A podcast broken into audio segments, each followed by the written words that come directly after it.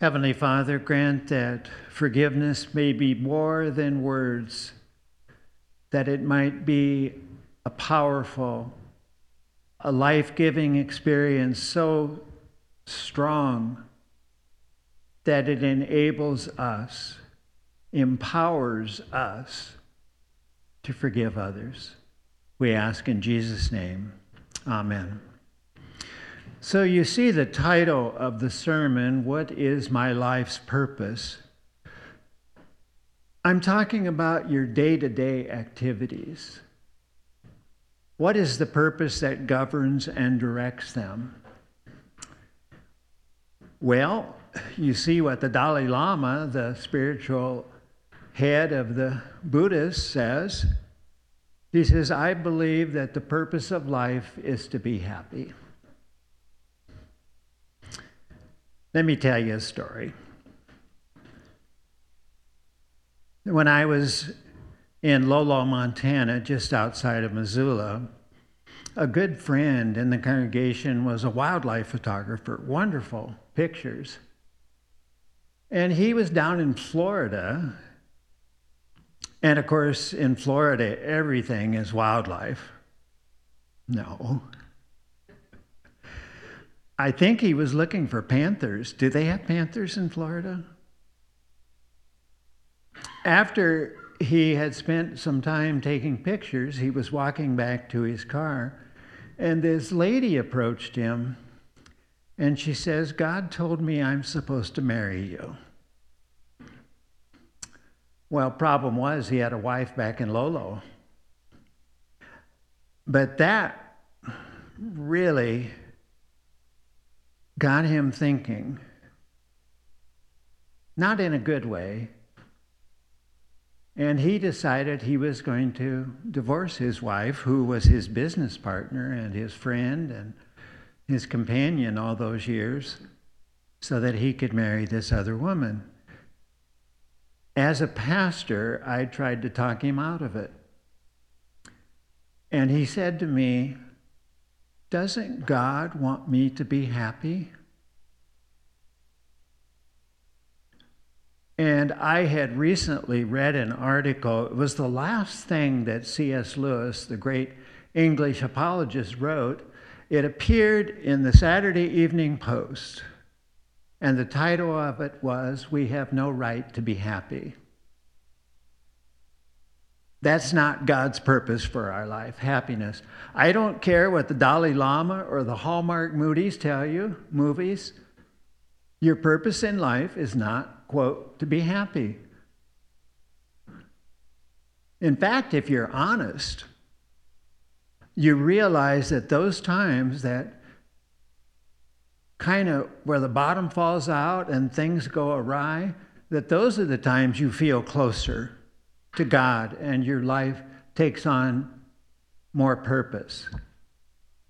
Jesus, in our text, illustrates what the purpose of life is all about. It is an acted out, symbolic event that is telling us what Jesus says twice twice in his private conversations with his disciples in John 13 through 16. In John 13 34, he says, This is how people will know you're my disciples if you love one another. Love one another as I have loved you. And then in John 15 12, he says, Love one another as I have loved you. He is demonstrating with the washing of feet what it means to love. And you already know this, but in Jesus' day, not even slaves could be ordered to wash feet. It was so degrading, so humiliating. And yet Jesus humbles himself and commits himself to this loving act. Now, of course, there's a deeper meaning. It's not just an action that bespeaks love or being humble in our service of others. The real key is when Jesus interacts with Peter. You're not washing my feet. If I don't wash your feet, you have no part in me. What? Washing feet is symbolic of spiritual cleansing. And I like that little interaction where Peter gets it. He says, Oh, not just my feet, my heads, my hands. And Jesus says, You know, when you have faith in me, you've already have had a bath.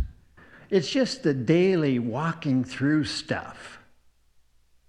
Do any of you hike in the national parks where horses have preceded you? You walk through stuff and it sticks to you. In your baptism, you've been totally cleansed, but you need a remind, a reminder when you get those dirty feet trudging through life.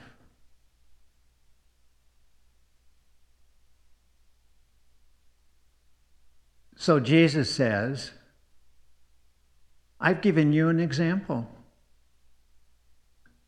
I've washed your feet, now you guys wash each other's feet. You know, if it's just an example, we're at a dead end. You can't command people to love others, especially when it comes to the greatest act of love, namely forgiving others who have hurt you. You can't do that on your own steam. Uh, a book came out on Monday that I was interested in. I immediately went to Kindle and purchased it. And I, I've gotten through the first chapter. The title of the book is Forgive. And he says something in there that really struck me. He said, Don't just go through an abstract experience of forgiveness, you know, like we do with the confession and the absolution. He says to really be empowered and transformed and encouraged and enlivened to love and forgive others, you need a deep experience of Christ's love and his forgiveness. And he even goes a step further. He says, You need the experience of the living Christ dwelling within you and telling you every day that you're a beloved child of God. You have been redeemed. You have been justified. You have been accepted. You have been loved. You have been forgiven. And he goes on to say if you find it difficult to forgive the slights and the hurts of people,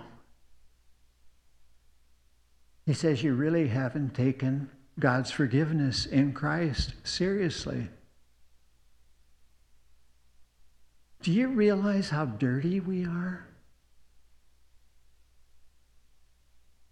How much our feet stink? Daily we seek happiness. We seek life. We seek acceptance not in Christ, but in other people. We seek to make our lives right by reading our Bibles and praying our prayers and attending worship. Do you realize what a stench our lives are? how we are continually turning from trusting Christ and the cross to trusting ourselves and our own abilities, our own doing, our own accomplishing, our own acquiring. Do you realize the stink that goes to heaven when God is watching us? And he sees how we live and how we behave, and he wonders Do you really believe in my son? Do you really believe how bad you are and yet how much he did and accomplished on the cross? You know, until you realize how sinful you are, you're never going to be able to forgive another person. There's always an element of better than thou ness. If I forgive you, boy, I'm a spiritual giant. Look what I did. I forgave you. Look at you. Look how bad and how terrible that thing that hurt me is. Until you know the depth and the depravity of your sin and how undeserved God's forgiveness is, you will never be able to forgive another person. Until you look at yourself in the mirror and truly see what God sees, you will always feel superior to the person who has hurt you. Get down there in the mud because that's where you are. And look at it, smell your feet, see what you are about, and only then, only then can you be gracious, compassionate, and forgiving of others. The great sadness of the Christian church is that when people look at the church, they don't see forgiven sinners, they see people who act as if they're better, superior. You know, I've shared this with you before, but in Philip Yancey's book about why people don't like church and don't like Christians, he asked a group of people, Give me one word, one word that describes Christians judgmental, critical, holier than thou. That's three words, but you got to put a hyphen in there. He said, You know, the only word that they never, these are people outside the church, outside of Christ. He said, The only word that he never heard was love. If we're not known for our love, Jesus says, This is how they will know you're my disciples that you love one another, that you're gracious, you're kind, you're forgiving, you're considerate. And don't take this as a political statement, but with the election coming up this week, Boy, this country is in a mess, and Christians are right in there with everybody else, being critical, saying cutting things, describing people with words that should never be spoken. No wonder people look at the church and say, Why should I join them? Really? Time for a story. Uh, in Nebraska, there were two ranchers that lived their property connected. And there were no fences, but the one rancher didn't like it that the other rancher's cows would wander into his pasture. So he said, If your cows wander into my pasture anymore, I'm going to shoot them. So the rancher put up a fence to keep his cows in his pasture, but he put it 10 feet back from the property line. And then he said, Oh, by the way, if your cows wander into my pasture, I'm going to shoot them. So in Nebraska, as far as the eye can see, there are two fences going down to the horizon. You ready for the really good part? They were both members of the same Lutheran Church Missouri Synod. What do people see when they look at Redeemer? Do they see grace? Do they see compassion?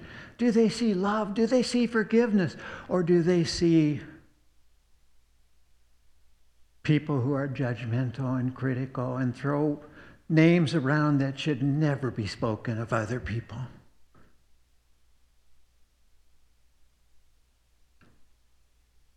I want to talk about the text from Galatians You sow what you reap. And Paul writes that if in your lives you are sowing to please your human nature, you will reap destruction.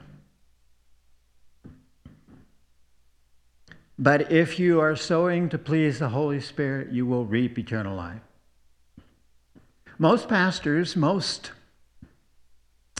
Bible readers think he's talking about if you obey the rules, you're following your human nature. I mean, I'm sorry, if you obey the rules, you're pleasing the Spirit. If you don't obey the rules, you're pleasing your human nature. That's not it at all. They haven't read the rest of the book. And you notice I put in the outline Galatians 5:18. Those who walk by the Spirit are not under the law. Do you understand? Sowing to your human nature is this thought that if I do something, if I follow the rules, if I get this, I acquire that, I accomplish this, then my life will be right. That's sowing to your human nature. Our fallback position, even as Christians, is always the law. When I got to Mount Olive, they had signs everywhere. Uh, who could use the kitchen? Except for Easter Sunday, the youth group couldn't go in the kitchen.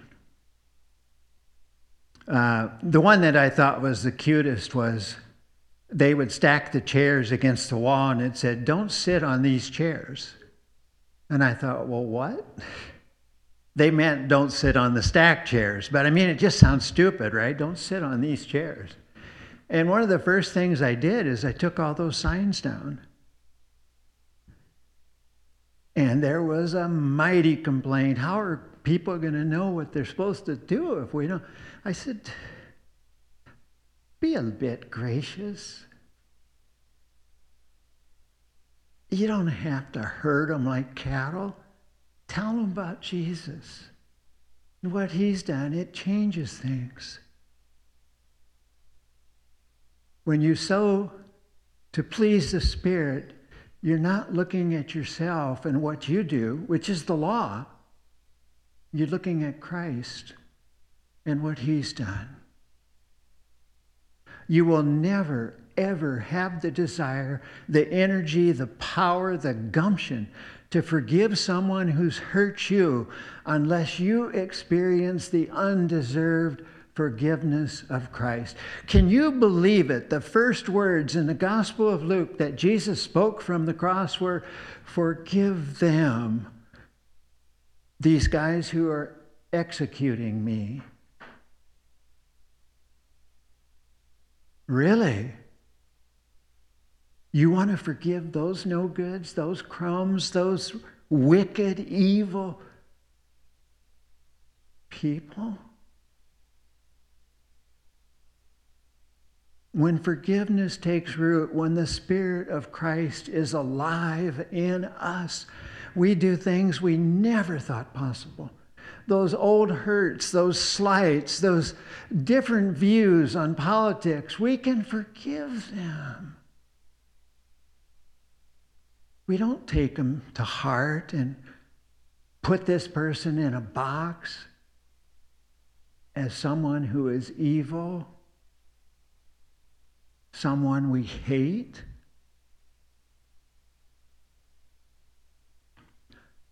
I want to conclude with Hosea, the Old Testament lesson.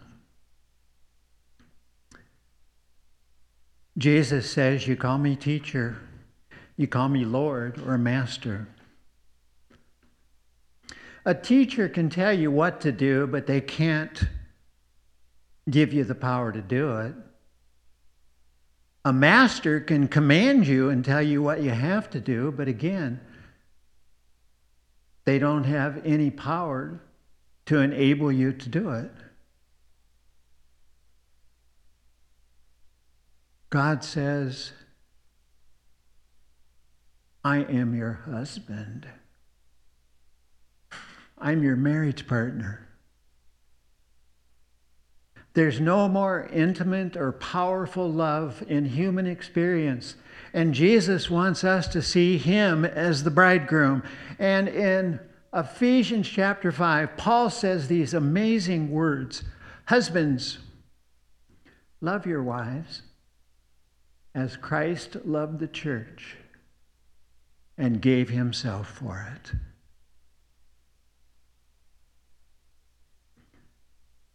Really? That's where the power to love comes from? That Christ gave himself up to the cross to torture, to horrific death, to being forsaken by his Father? That's the source of true love, sacrificial love, love that sometimes is humiliating Jesus isn't just a teacher or a master, he's our bridegroom. To think about that.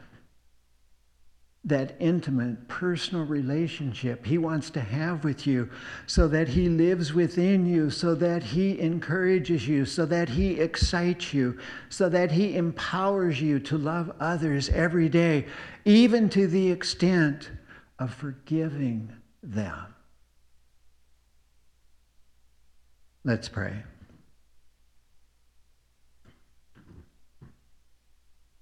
Heavenly Father, so infect us, influence us